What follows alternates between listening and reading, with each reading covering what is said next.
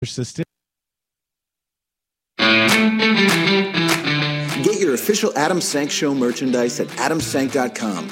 T-shirts, tank tops, mugs, masks, just about everything you can think of emblazoned with the Adam Sank Show logo. Go to adamsank.com to order your merch today. Thank you.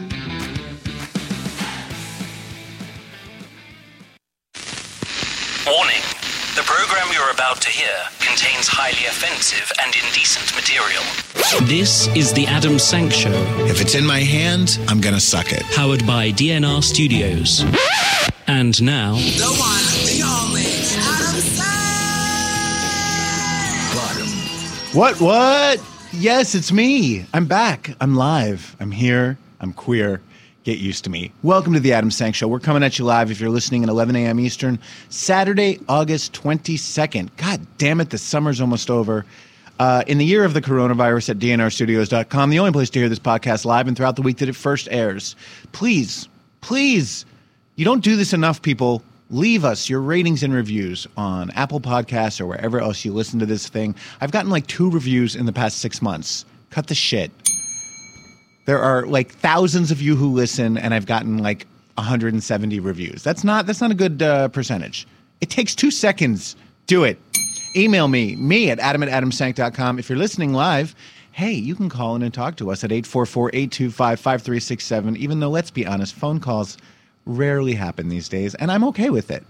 Because I plan for a certain amount of material to take up an hour, and if you call, I gotta cut something. So really don't call. Uh, like the Facebook page, download the comedy albums. Most importantly, get your official ass merch, t-shirts, tank tops, even an iPhone case. Uh, the link to all that is just adamsank.com. And no matter what else you do, even more important than leaving me a review, answer the census and register to vote.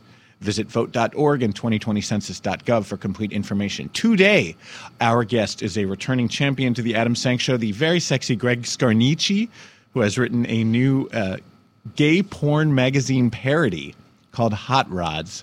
It's a very strange project. Uh, we'll be telling you more about it later. But first, Ryan is off this week doing something that probably involves his butt. So now it is my great pleasure to welcome a first timer to the ass and our very first Australian, the ridiculously tall Damian Kington. Hello.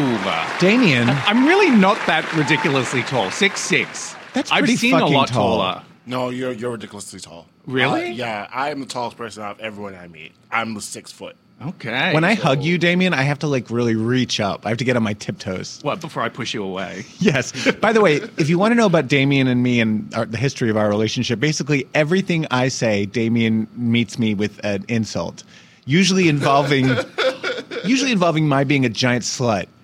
Comes through. You're you're proud to be a giant slut though. Like I, I'm just holding a mirror up, Adam. That's all I'm doing. But literally, like I can be like, uh, Damian, um, I just talked to my mom and my dad's not feeling well right now, and he'll be like, "Of course he, of course he's not. You're his son."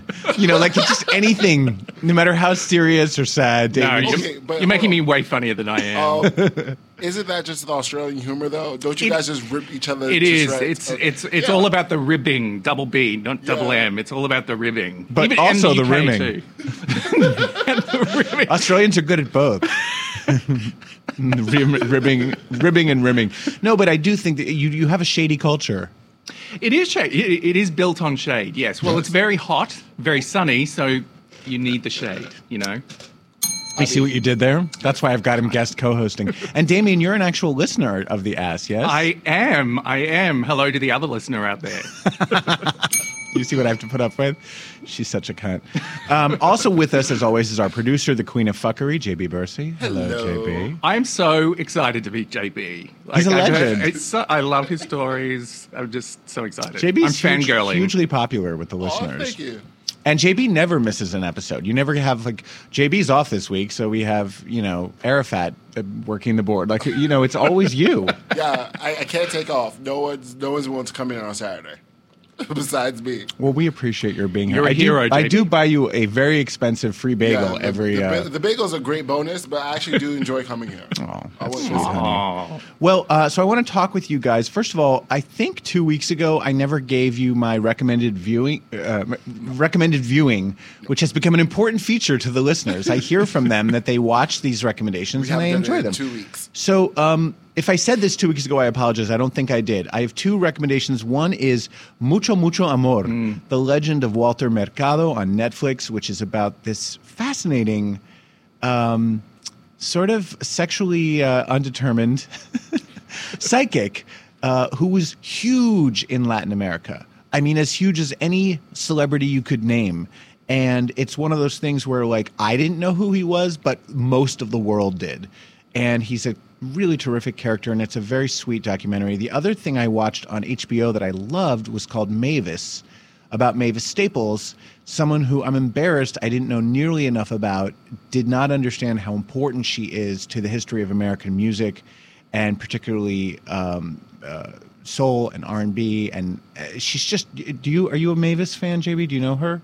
Um, not by name. I have to look at her. face. She she was Oh, incredible. that. It's a really inspiring documentary. Um, you guys have any recommendations? Things you've watched I'm totally into true crime. I mean, uh, pr- so probably my recommendations. in terms of what you commit? again, holding up a mirror to reality. Um, McMillions on HBO is Yes. fantastic. Very good. Um, obviously, Unsolved Mysteries. Like, I and I get so obsessed with them. I get on the Reddit. Did you like the French one? Yes, crazy. So and creepy. and I'm so obsessed with the first one, Ray Rivera, and The him. guy who fell through the roof. Yes, like, Yeah. and- the Reddit is crazy with different Conspiracy theories. Yes, uh, uh, but I'm just obsessed by that. And of course, you know, Making a Murderer. There's also one about the Golden State Killer on HBO, something about Alone in the Dark, something like that. But it's it's very good, and he just got sentenced to life yesterday. Hmm. I like that tr- true crime stuff too. JB, anything great that you've watched? So I talked to my mom over the phone for like two hours, and then during the conversation, we found out that we have HBO Max for free. So I've been watching that. Yeah. So I've I've I've rewatched the Boondocks. Great series. I always loved it. So you can watch that on HBO Max. And also, I took a peek at Harley Quinn, this animated series. It's really fucking funny. If you ever just wanted to watch something truly, truly outrageous, watch Harley Quinn. Is it better if you're stoned? Um, yeah, yeah. It's it's still funny. It's still funny, but it's really funny when you're stoned. Yeah. I mean, I have to think that everything you watch, you watch while stoned. No, I don't. I don't do it as often as I should. Oh, good. Yeah. No, I think that's a good thing. I think moderation is key Yeah, for all things. That's your PSA. like I day. quit. I, I quit since January, but then the thing happened. Yes. And I was stuck in The the house thing. for too long, and I started smoking about like a month ago. So That's what got me smoking again too. But I am trying to limit it. However, I just came back from a week on Fire Island, and I may have been stoned every day. Oh my God! Tell me all about it. Fire Island was beautiful. I mean, I had been there two weeks before and had a terrible experience because I stayed like in a shitty little hotel. But this time, I was part of a share house with my friend Eric, who's a couple years younger than me, and then a bunch of guys in their early 30s, uh, with whom, for the record, I can no longer keep up. you know, inside, I feel like I'm in my early 30s, but really. Uh, I can't stay. I mean, these boys, and you know, we were we were just staying home. We weren't like leaving the house to do anything. We we cooked all of our own food. We didn't, you know, we didn't go to illegal parties. We didn't do any of that shit. But they were up all night, every night, drinking and doing drugs and laughing and kikiing. And Eric and I were basically in bed by ten o'clock every night, and he'd be watching I Love Lucy on his iPad, and I'd be watching like Weeds, which I've already seen a hundred times on mine. Um, but it was beautiful. We had a pool. And They didn't leave the house at all. They just partied. Barely anyone left the house. If they did, it was to like walk to the beach or you know maybe get a breakfast sandwich or something. oh But my God, we- I live by the beach, but I don't even go to the beach anymore because so the people are outside. I'm just like, why are you outside? well, it's safe to be outside if you're distanced from people. But are they are they wearing masks? Not on the beach. Everywhere else, people wore masks. They're very strict about it, actually.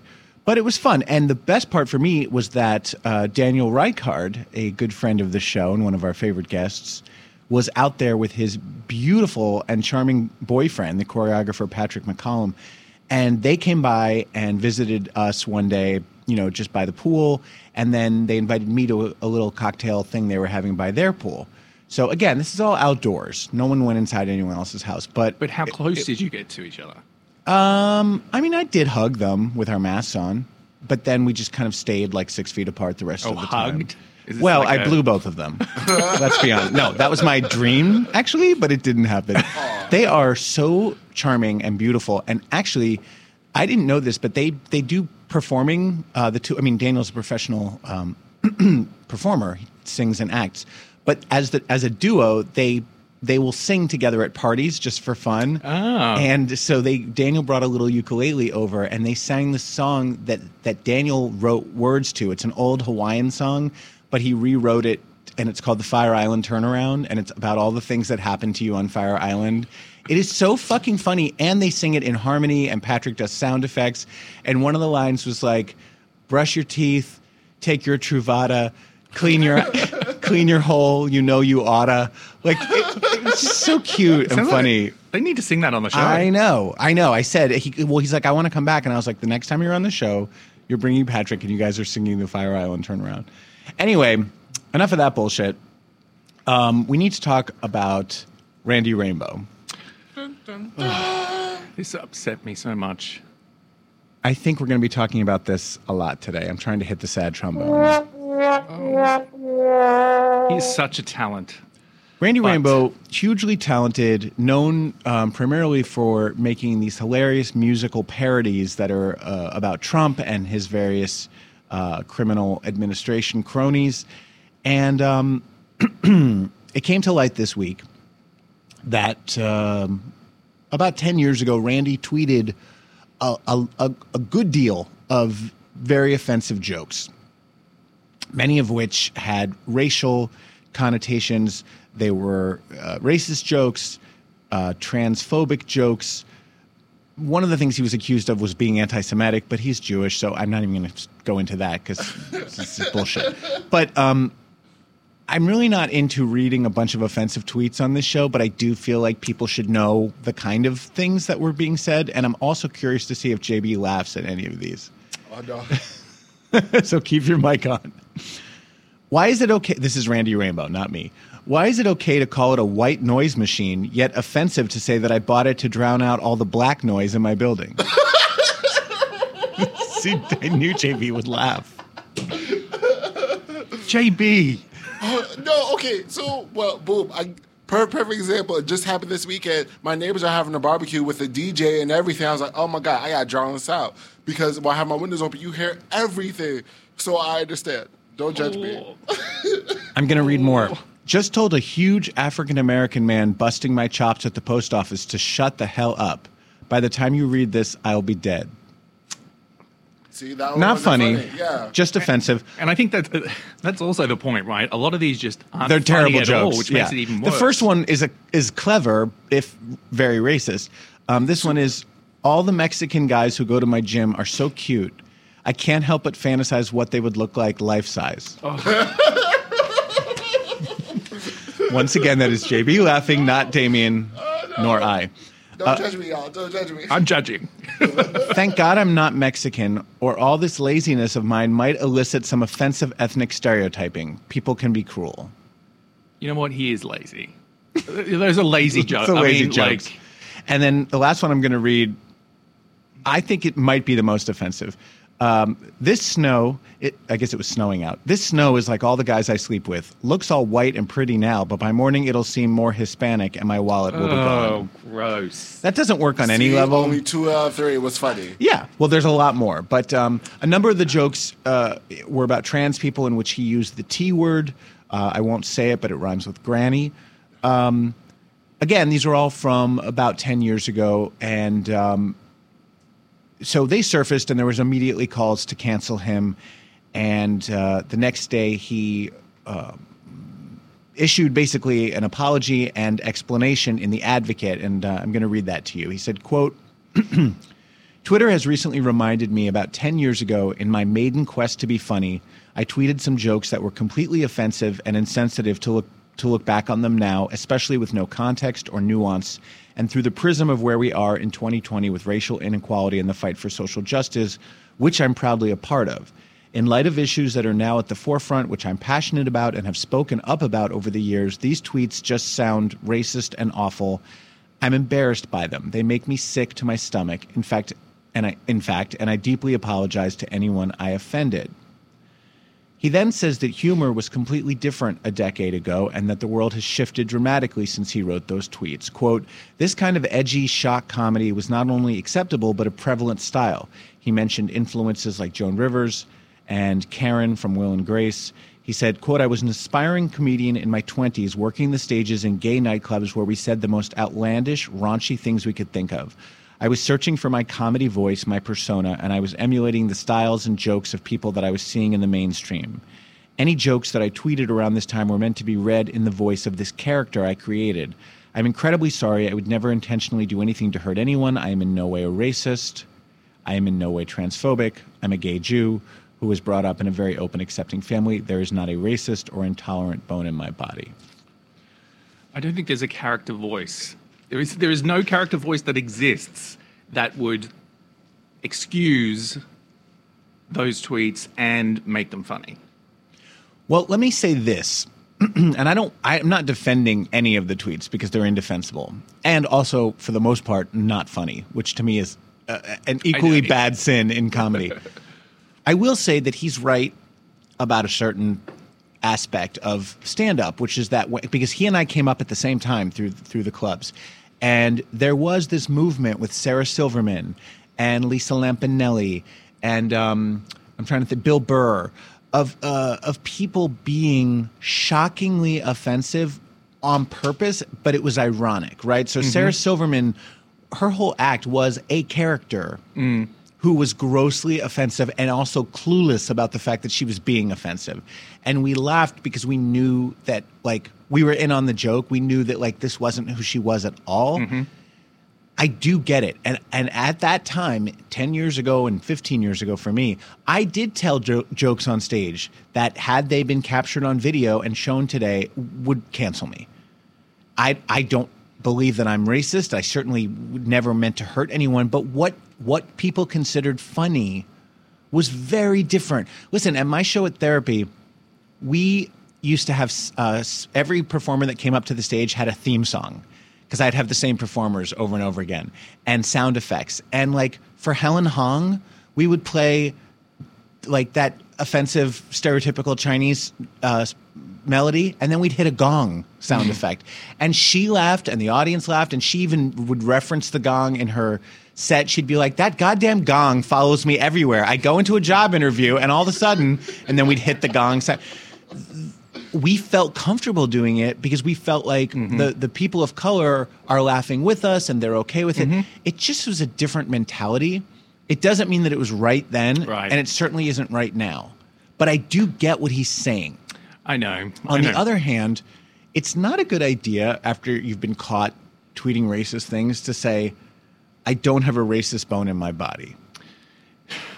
Every white person has some racism in them. You can't be part of this culture. You can't grow up in the United States with its history of genocide and its history of slavery and and Jim Crow and systematic oppression and go I, but I'm not part of any of that. I'm I'm immune to all of that. We we all grew up here. We all it doesn't matter who your parents were or how hard you tried not to be racist. We all we all have to own it. Mm-hmm.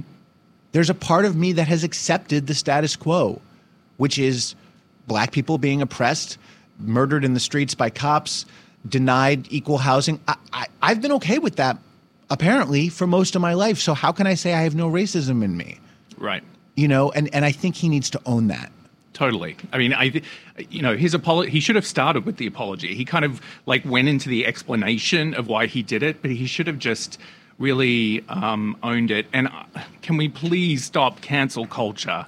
Like that you. is it is it is not uh, it is not healthy for society. We all have to learn from our mistakes. We all have to evolve from them. And we have to give people the space to do that. Now, some people don't, and that's a different story. But just immediately canceling them, we're not going to evolve. Well, and that's the other thing people are saying is that we have to stop treating our our perf- our comedians like like politicians and our politicians like comedians. That's something Will Rogers said once mm-hmm. upon a time. Randy Rainbow is a satirist. He does have a lot of followers, and in that sense, he's got power. But he doesn't make laws. He doesn't vote on laws. He doesn't set policy. Right. We have an actual white supremacist in the White House who tweets out racist shit every hour. That should be our sole focus right now. Trump and other people with political power who are actually causing people to suffer and die. Randy Rainbow is not causing anyone to suffer and die. That's not to say that if you're offended by him, you have to keep listening to him or following him or having anything to do with him. You can cancel him if you want. That's fine. But why do we hold people like Randy Rainbow to a higher standard than we hold our president and our senators? It's just not. I, I, I think people are wasting energy. Not that, that, that, that these don't deserve an answer, they do. And I'm glad he said something. And I really hope it doesn't sound like I'm defending him because I'm, I'm torn about this whole thing. Uh, people are so angry, and directing it at the president seems to be falling on deaf. Well, it has been falling on deaf ears, and you know you see it's palpable the anger that people feel right now. It's it's the milieu, it's the Yeah. it's the environment, and so something like this happens, and then suddenly all of that anger gets directed to. Um, you know, one person a as being emblematic of a of a bigger problem. But I agree with you; he's very, very talented, and you know, I, I'm confident he'll grow. And this. also, he points this out in the Advocate article. He wasn't exposed by anyone who gives a shit about racism. Right. He was exposed by someone who was pro-Trump and wanted to can- wanted him to be canceled so that his voice would be silenced because Right. he's an important voice against Trump. It really is. And that's why this is all so painful because it's like, I can't defend him. I can't defend the tweets. The jokes were stupid. They were offensive. They were racist. They weren't funny. But he's really important right now in, in the conversation about, about Trump. He's, he exposes truths about this administration in a hilarious musical way. So what do we do with him now? And I, it's funny. I, I posted about this on the Adam Sank Show page. I didn't give any opinion. I just said, I want to know what you guys think and it was about 50-50 with some people saying like fuck him and you know cancel him. And the other half being like you know what? He's a comedian. This was 10 years ago. These are jokes. You know we have bigger fish to fry. And i noticed that the majority of people in the latter group were people of color. There are a lot of people of color that listen to this show which is something i'm very proud of because you know i don't want it to just be like the white guy hour. Right. and they seem to be the ones who are like eh who gives a shit Because because we get it. And here's here's why I'm gonna say this. Um, that's ten years ago. I know, guys. We all probably said some awful, terrible shit ten years ago that we don't want to be drudged up again. This man has changed from the ten years he wrote that Totally. to becoming an advocate. I don't understand why he needs to be canceled. I do understand he needs to apologize. That's fine, but to go to jump down his throat when the man is doing so much good now, it it makes no sense. His actions speak louder than his words. That's that's what's more important to me. That's why I see at this moment. Do you think an apology? Do you think it was a good apology? I uh, the, I mean, he apologized. It's fine. I do. I feel it deserve apology. People, some people need to be coddled. So yes, he needs to apologize. I, me personally, no, because I'm pretty sure someone did up shit I did ten years ago. I I would also feel bad, but it happened. I can't change when that happened. Yeah. I can only do better, like I've been doing better now. yeah, I don't know. It's it's um, it's a nuanced and difficult discussion, but I think he will survive. I, I I'm very closely following the reaction to this. So I went on. I've been looking at his Twitter feed and looking at the comments, and it and it is about 50-50, with half the people saying like "fuck you, you're a racist, you should die," and the other half being like, "Guys, look at everything Randy Rainbow's done Right. since those tweets." Right. and how many times he's spoken out against racism and for Black Lives Matter. And, you know, it- why would someone who really holds these views in his heart spend so much time and effort trying to destroy Trump and people like Trump? It, it doesn't really make sense. Totally. And it just, the, you know, a holier than thou attitude, like JB was saying, you know, we've all made mistakes and we're hopefully all better people because of those mistakes and we've evolved from them. Um, you know, you shouldn't really judge someone on the mistake they make judge them more on how they make amends from it or how they how they move on from it. And you know i think I think this isn't the last we'll hear from Randy about this situation, um, but let his current work speak for the person he is today, Yeah. and also how he chooses to resolve, you know, this situation.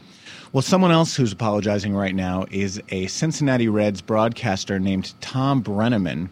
He was commenting, commentating on Wednesday night. This is like the first sports story we've done in a year. uh, this was a game between the Cincinnati Reds and the Kansas City Royals. Brennaman thought that he was no, not on, uh, uh, that, that they weren't live, that they were in commercial, and he said this. Take a listen. You got it, JB? the fag capitals of the world. Reds Live, the pregame show presented by Ray St. Clair Roofing. So, in case you missed it, just apropos of seemingly nothing, he said, the fag capital of the world. Which leads me to question where is the fag capital of the world and why am I not there right now? Maybe he was talking about New York in the show. You know, it doesn't seem to be ground zero. The Adam Sank Show is the fag capital of the I mean, is it Provincetown? Is it San Francisco? Is it uh, uh, Amsterdam? Where is the I fag know. I would like to know. He did say it with a lot of gusto. They're just Real anger. Anger, Fag you know. capital. Well, Maybe he wants a fag inside of him. Maybe that's why he's so angry. Well, Probably. So anyway, uh, a little later on, he went on the air and said this. This is still during the game. Castellanos to lead things off. Jim Day's going to be taking us the rest of the way through this game as Holland takes over on the mound. Um, I made a comment earlier tonight that uh, I guess uh, went out over the year that I am deeply ashamed of. Um, if I have hurt anyone out there, I can't tell you how much I say from the bottom of my heart. I'm so very, very sorry. I pride myself and think of myself as a, a man of faith. As there's a drive in a deep left field by Castellanos that will be a home run. Ah, that's the weirdest part. I love how the commentating continues Yes, he just- in the middle of the apology. I need to say this before you guys continue. This is fuckery It is. Thank you. Uh, yeah, so because it's by Fox. I just hate FYI. and I hate when someone says I'm a man of faith because that just means I believe in the Bible and that's why you're all fags and you're going to hell. I know. It felt like a justification for, for what he said. if you saw his face, it looked like it. His orange-looking self. So he, so he he didn't they didn't even let him complete the game. That was like the last thing he said. They brought on like a a pit, pitch hitting commentator, and he's now suspended. Some people are calling for his firing. He's apologized again. GLAAD calls his apology wholly inadequate. Um, but um, you know, again, that wasn't a tweet from ten years ago. That was uh, live on the air Right now, today. And, and the way he was talking, it, it sounded a lot like all he wanted to do was save his job. Like I think he even said, "This is the last time I'm going to be wearing this microphone." At one point, he says, "I apologize to, to my employers." and the person who signs my paycheck. Yes, Again, he he works with Fox. But so- it's and it's interesting to see the, the the apologies and the tone in it, you know, especially when they go to the place of self preservation, Yeah. rather than rather than just total focus on who they're hurting. Well, on the theme of people uh, destroying their career, a voice actor named Stuart Baker, who uh, apparently has been on a, an animated show called Squidbillies for the last 15 years. Who knew there was a show called Squidbillies? Do you know oh my it? God, yes. Okay, so I again I grew up as a nerd. So my nerd times watch Cartoon Network at a certain time turned to Adult Swim, and that's where Robot Chicken happened, reruns Yes. of Family Guy, and the Squidbillies was also there. It was so it was just three hours of retarded cartoons. that- Uh, we don't say that. I'm sorry. I'm so sorry. But JB is canceled. I am canceled now. but if you watch the Squidbillies, you would use the same word because it was. Uh, Well, Stuart Baker played the role of uh, someone named Early Cuyler for 15 years. And um, this is such a fucked up story. So we have to start with Dolly Parton. This story is about Dolly Parton, Black Lives Matter, and a voice actor named Stuart Baker. Here we go. Dolly Parton was giving an interview to Billboard, and she was asked about Black Lives Matter and about how she would feel about removing the word Dixie from one of the attractions at Dollywood. So Dolly Parton said, Of course, Black Lives Matter. Do we think our little white asses are the only ones that matter? No. And regarding Dixie, Amen. Amen. And when and regarding Dixie, she said, when they said Dixie was an offensive word, I thought, well, I don't want to offend any, anybody. This is a business. As soon as you realize that that's a problem, you should fix it. So Dolly's like saying all the right things, Hold on, doing all the right an things. offensive word. What was it? Dixie, uh, you know, the South uses Dixie a lot as like a way to celebrate like pre-Civil War South, like Dixieland. I thought Dixie cups, like the people who make the paper plates. No, it's like it, there's a song way down south in the land of Dixie. dun, dun, dun, dun, dun, dun, dun, dun, dun. Sorry, not And whistling Dixie. It- It's all like celebrating slavery and celebrating white supremacy. The and- Dixie Chicks changed their name to just the To- to Chicks the Chicks, take out the word right. Dixie. I know. I learned about this too. So Dolly Parton gives this lovely interview where she supports Black Lives Matter, and Baker says posts to his Facebook page in response. So now this freak-titted old Southern bimbo is a Black Lives Matter lover. Remember, slut, rednecks made you a millionaire. Facebook removed the post for violating community guidelines, and Baker, of course, interpreted that as an attack on his free speech. So then he posted, Can't speak your mind on here, huh? So sad to see we're in the land of free speech. One last note Dolly Parton is a self racist. There, done.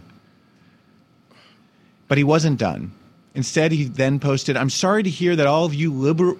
All you liberal careers are going down the shitter. Better luck next time when you come back as a Republican but he still wasn't done. Then he wrote, Facebook deleted my post of Dolly Parton, who supports Black Lives Matter, saying, Do you think our little white asses are the only ones who matter? Voice your opinions and see if they get deleted. So then Comedy Central found out about this and wrote, We're aware of the extremely offensive and derogatory social media posts made late last week by Stuart Baker. The, the views he expressed do not reflect our own personal views or values. For those reasons, production of Squidbillies will continue without Mr. Baker, effective immediately. So then this piece of shit wrote, Folks, I've been fired from my cartoon show, lost my endorsements, and my chance of ever being booked by any music venue as unknown Hinson. Again, I guess that's his alter ego. I just hope you assholes are happy. You took a good man and talent down. You succeeded. Be proud that you ruined a person's life all because of the freak show called Dolly Parton and Black Lives Matter. Thanks a lot. I give I gave my best to you assholes for over 30 years. I guess you just love to kick someone when they're down. That's so twisted and perverted. Again, thanks. I'll remember you bastards. This person doesn't even deserve our time talking about him, right? Uh, you know, like this is a moment where it's not just a mistake and and let them e- evolve. Although I do hope that um, he finds whatever is wrong with him, or you know, works through that and you know becomes So a better human rage. being. But just turn away. Just turn away.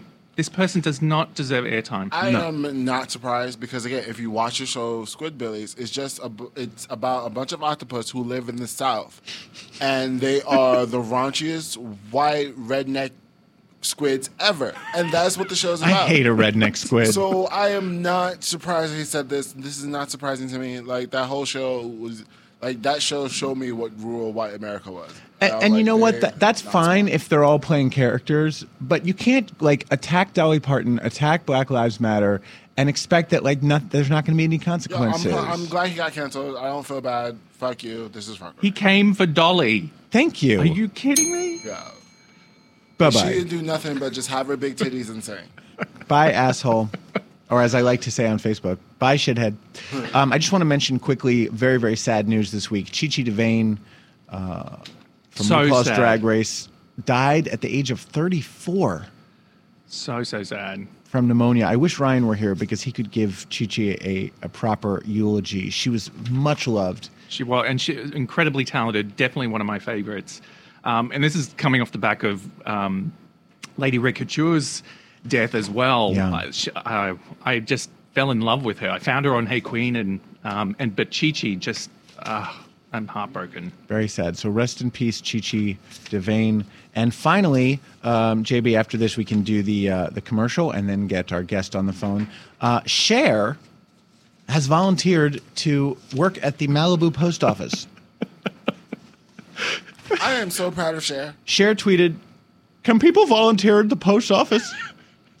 then her next tweet said, "No, I'm not kidding. Could I volunteer at my post office?" And then the next tweet said, "Is no one going to help me with post office?" Finally, she tweeted, "Okay, called two post offices in Malibu. They were polite. I said, Hi, this is Cher, and I'd like to know if you ever take volunteers. The lady said she didn't know and gave me the number of supervisor. I called and said, Hi, this is Cher. Do you accept volunteers? She said, No, need fingerprints and background check. Oh! Can you imagine? Like, they walk out, I'd like to send this economy. Oh, how to do first class? I'm Cher, bitch. Right, like, I'd like to buy some stamps. I'm Cher, bitch.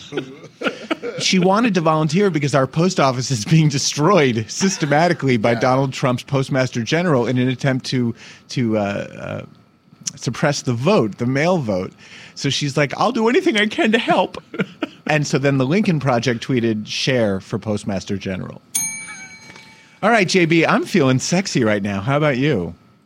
Damian, are you feeling sexy? Oh, yeah. You know that feeling when you want your dick to do its best, but you don't think it's really up to the job yet? This is a window into your psyche that I'm not comfortable with. Listen up, Blue Chew brings you the first chewable with the same FDA, appro- FDA improved. In- well, I'm going to try that again because they're paying me. Blue Chew brings you the first chewable with the same FDA approved active ingredients as Viagra and Cialis. Turn down that music just a touch.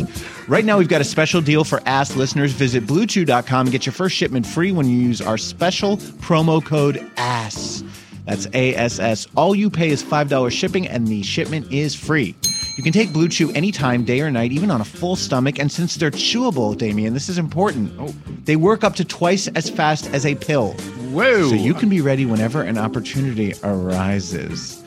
Um, full disclosure, I may have taken a Blue Chew this past week on Fire Island, and it may have worked quite well. With someone in the house? Maybe. Blue Chew is prescribed online by licensed physicians, so you don't have to go into the doctor's office or wait in line at the pharmacy. It ships right to your door in a discreet package. Mmm, package. They're made in the US, and since Blue Chew prepares and ships direct, they're cheaper than a pharmacy, no awkwardness, and you don't have to leave the house, which is perfect for Damian because he never does leave the house. Right now. Don't forget about our special deal. Visit bluechew.com, get your first shipment free when you use our special promo code ASK. You just pay $5 shipping. Again, that's blue, B L U E. Chew, C H E W dot com, promo code ASK to try it free. Blue Chew is the better, faster, cheaper choice, and we want to thank them for sponsoring this podcast. Thank you, Blue Chew. Remember, when you buy from Blue Chew, you're not only helping your dick, you're helping the ass. Oh. Maya Angelou, right here. But here's wait, where's my my greetings. Whenever my penis needs a lift, I try BlueChew.com. Thank you. I just took a sip of water until he spelled Now I'm going to be canceled. Am I still allowed to do my Maya Angelou impersonation? It's fucking good. It is good. It's good. I mean, listen, you're not saying anything racist while doing my. No. so it's Oh my fine. God. You're, Yeah. she's I'm honoring her. Yeah. so Exactly. great. The only three impressions I can do are Maya, Harvey Fierstein, and Marge Simpson. So uh, and look at the career it's gotten you. I mean, come on. Look at me. I'm a star. okay, someone who really is Does she a have star. polyps on her? Is that no? That's Harvey. Oh. uh, someone who really. Did you think that was Marge? No, Marge sounds like this. There you go. I find you very ironic. Okay, enough with this shit. Our, our guest today is coming on the ass for the third time. Regular listeners will recognize his voice as the guy who said, "I want that fucking dick down my throat while I'm dicking him down." He's a DJ, a drag queen, and an author whose latest book is an homage to the vintage 70s porn mags that Damian and I are both old enough to remember. Please give a warm ass welcome all the way from sunny Cherry Grove on New York's New York's Fire Island, Greg Scarnici. Greg? Greg, are you there? Greg? Greg, are you there? What's going on, JB? I don't know. He wa- he was on the phone. Did you have him? I did He have lost it. signal in the meat rack. Y- Greg, are you in the meat rack? If you can hear us, we can't hear you. Is the volume up? Yes, the volume's up. Greg? There we go. I'm here. Oh, oh. sorry, JB fucked up. I did. My bad. Greg, are you in the meat rack? Damian wants to know. If only, no. There's no reception over there, so I'm on the, ah. my top of my bedroom in the corner hoping this call doesn't drop. Well, now that we can hear you, you sound wonderful. Oh, thank you very much. How is everyone today? We are great. Greg, this book, Hot Rods, is essentially a book of photography. in which you and other male models pose in very sexually provocative positions. There's there's even penis and ass shots, and um, you're styled as 1970s porn icons. Why, why on earth did you do this? Well, a few years ago, there was this guy who had a sort of like secondhand shop here in Cherry Grove, and he stumbled upon this collection of all these old vintage gay porn magazines. And everyone would bring them here as like gifts when they would come to stay with me. And I just fell in love with them because they were so over the top and bizarre. Like it felt felt like they were worrying more about the style of how they were designing the layouts than the actual porn. Wow. And the guys that they would use were just like they were just so regular. It was like they found two vagrants on the beach and were like, "Hey, here's ten bucks. You want to do a porn shoot?" Which is so different from like the manicured porn we see today. And I was like, "This is ripe for the picking."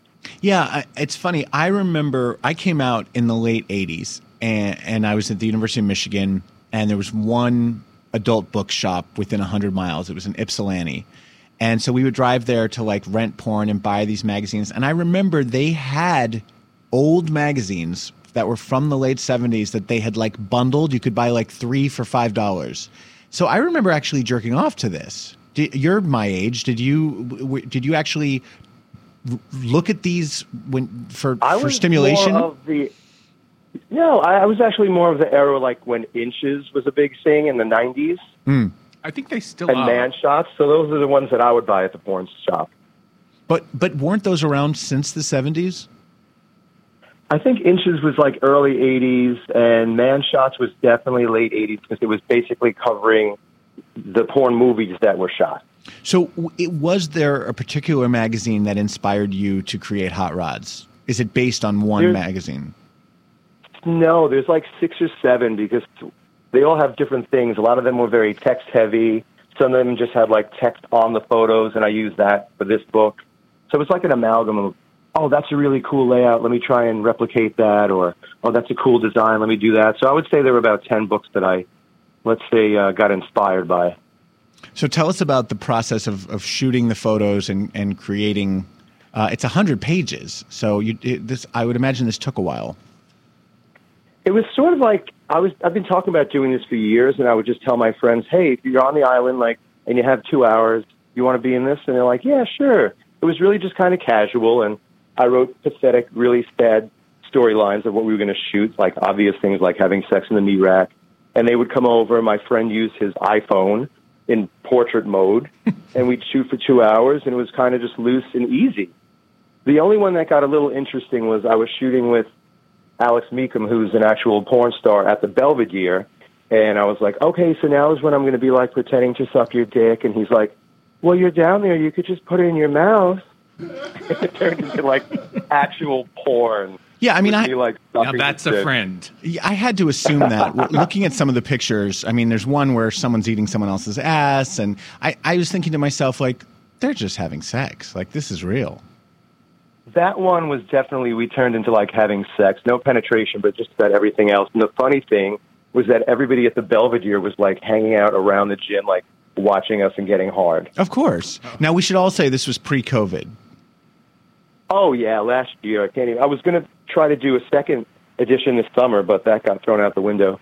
But what's fun about the book is, I mean, so you shot it all over Fire Island, and um, for those of us who know the island, we can recognize exactly where you are. But the thing about the Fire Island is, it really hasn't changed since the '70s. The Belvedere was there then, and it hasn't been re- refurnished or or updated in any way. and the meat rack looks like the meat rack, and the beach looks like the beach. So the setting looks very um, authentic because it is.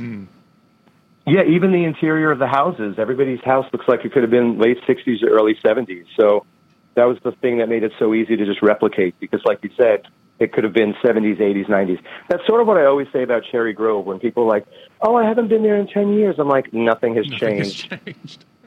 Yeah, it's true. Um, now, in the book, not only do you have photos, but you have these cheesy storylines, which were very common in those kinds of magazines, where there'd be a little. And and by the way, because I'm such a word person, I used to jerk off to the stories more than the pictures.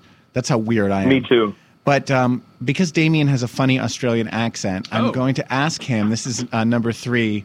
under interview questions. This would be funnier in your Maya Angelou voice. Well, maybe we'll try it in Maya's. But first, let's hear uh, Damian read it. This is uh, this is from Greg Scarnici's book Hot Rods.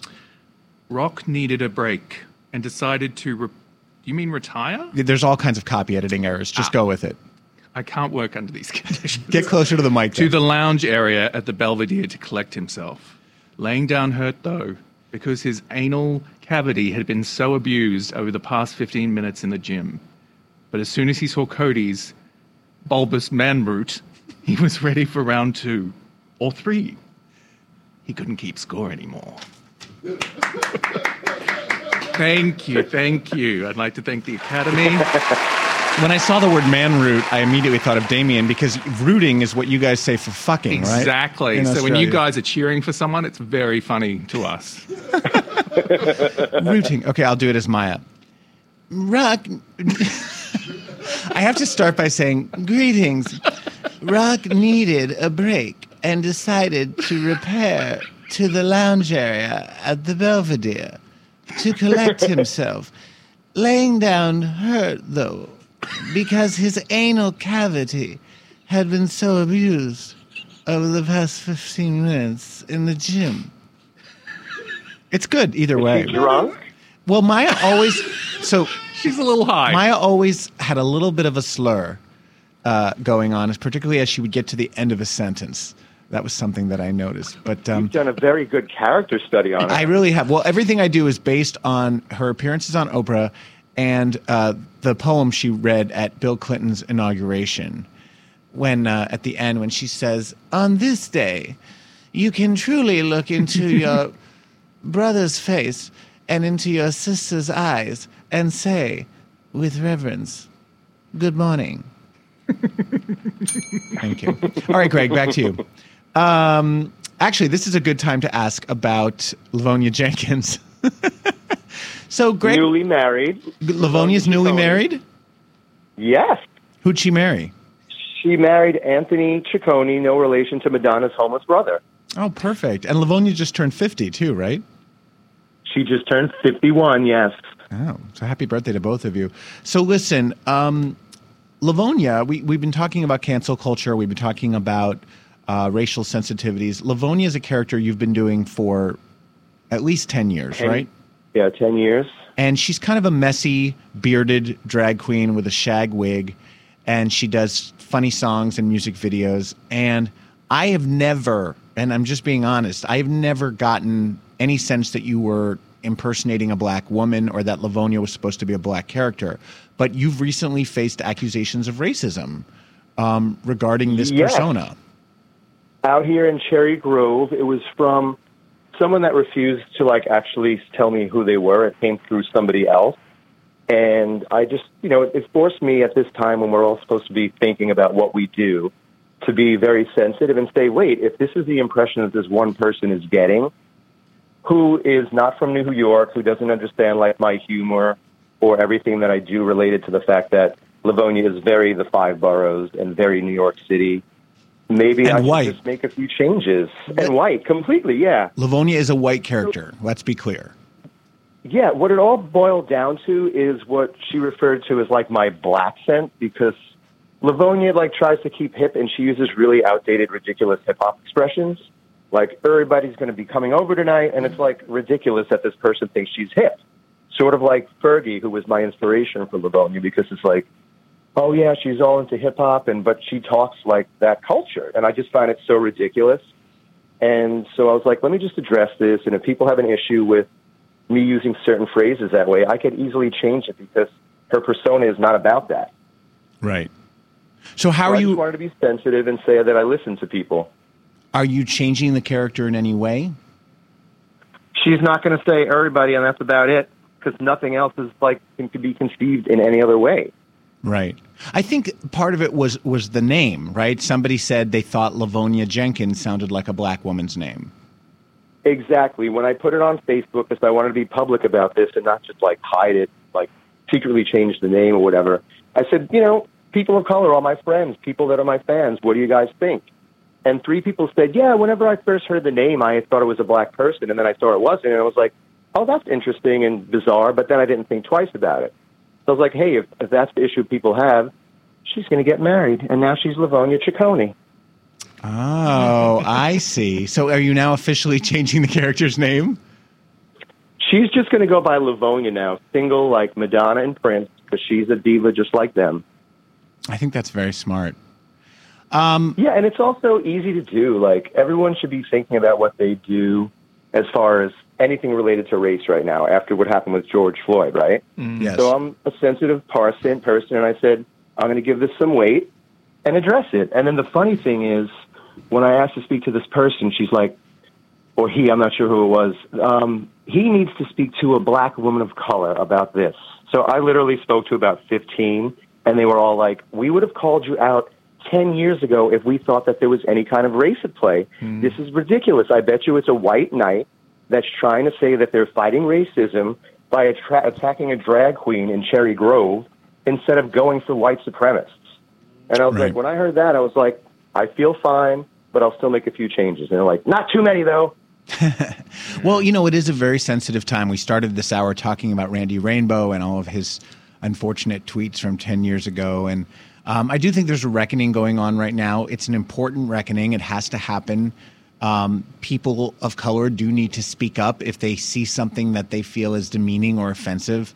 But uh, I think the important thing is that you did reach out to to people of color that knew the character and and sort of you know were reassured that they were perfectly fine with what was happening with with with the way the character was being portrayed.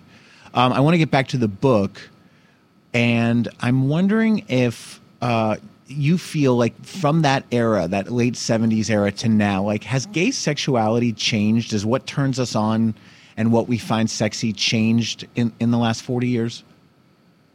I think it's the same tropes that keep coming up, like the daddy, the jock, the twink.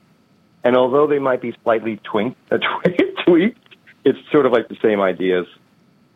Yeah, I'm wondering. I feel Like it used to be athletic jock straps, and now it's like the nasty pig ones, but it's a fucking jock strap. Yeah. I wonder because I do think porn has changed when I think about the porn I watched then versus the porn I watch now. Um, or maybe just I have changed. I believe Say the it, porn Damian. has changed. Like there was a time I feel about five or ten years ago when everyone had to be gorgeous in porn. But Yes. I think due to the internet, that's been equalized, and now you could find porn of, that features any type of person you might be attracted to. That is true. It's true. I was the other day. I was. I really wanted to see some leather daddies uh, having bareback sex. That was kind of what I was in the mood for. And I stumbled across um, videos of very large men. I mean, enormously large. And I was like, okay, this isn't quite what I was looking for, but this is great for people who are into this. That it exists. you know. Everything is out there nowadays. Things you didn't even know people were into. There's like hundred thousand views on the videos. There's something for everyone. All right. On that note, it's time to play everyone's favorite at-home quiz show. Ask me no questions. Ask me no questions. Ask me no questions. Yeah. Greg Scarnici, who's the hottest gay porn star of all time? Joey Stefano. Oh, Joey. Oh wait, I take it back. Al Parker. Who's Al Parker? Al Parker was this really hot bearded guy in the '70s that's just like classically handsome. Wow. Look Ver- him up. Very He's obscure. really, really I will. Number two, if you could only take part in one gay sex act over and over again for the rest of your life, which act would it be? I guess sucking dick. I love sucking dick. More than getting sucked. Yeah. No, I love them both, but I like a dick down my throat. Uh, we know this from previous uh, appearances. JB, what would you say? Um, you know what? I'm tired of sucking dick. I just want someone to eat my cakes all the time. Get your ass eaten. Mhm. Damian. Oh. I plead the fifth. You are such a prude. I think I would. Mine would be getting blown. If I could find someone who would keep doing it over and over again for the rest of my life. I was actually distracted looking up Al Parker. What do you think? he threw me the question. Well, there you go. Oh, he is sexy. He looks a little like uh, Frank Liotti now that Frank has lost all the weight. Uh, number three, describe the smell of your armpits at this moment. White Castle hamburgers. Oh, really? Why do they smell like meat? Um, they smell like onions because I had a Mexican last night. So gross. Gre- Greg is not a fan of deodorant. He's into man funk. Um, Greg, I'm going to give you an F, Mary, Kill porn star edition. You have to fuck one, marry one, and kill one. Rocco Steele, Phoenix we- Phoenix Fellington, Austin Wolf. Oh God, I guess I would marry Rocco Steele, Hmm. fuck Austin Wolf, and kill the one that I don't even know who he is. Phoenix Fellington. Um, the correct answer Yeah. is marry Rocco, fuck Phoenix, and kill Austin. Okay, But you were close. for schooling me. Greg, what's the wildest place you ever had sex in real life, not in the book Hot Rods? I guess it would be on a garbage can on the boardwalk here in Cherry Grove at like five in the morning. So when you say on a garbage can, like on on the lid, Well, the guy like sat on it, and I plowed him out with his legs in the air while he was sitting on the garbage can. no, I would think the garbage can would tip over during all that, uh, you know, friction collapse. or or collapse. It was very, very sturdy. Wow. I mean, I don't know. Do I want to be fucked on a garbage can? I have. I mean, I've had sex in men's room bathrooms. I guess that's you. oh no! Shots I guess. fired. I guess a men's room bathroom is even worse than a garbage can. At least you weren't in the I kind garbage of can. missed the um, I missed the men's room hookups. Oh, they're so fun. Back when like mega clubs were a thing. Hmm. No, like four months ago, before the fucking pandemic. you guys know this app called Sniffies? Sniffies. Sniffies is this sort of like Grindr or scruff that you can only access via the internet, like Explorer or whatever you have on your iPhone, and it's geo based. And it's all about like finding guys to have sex in public. Why is it called Sniffies? I have no idea, but it worked. It's so gross.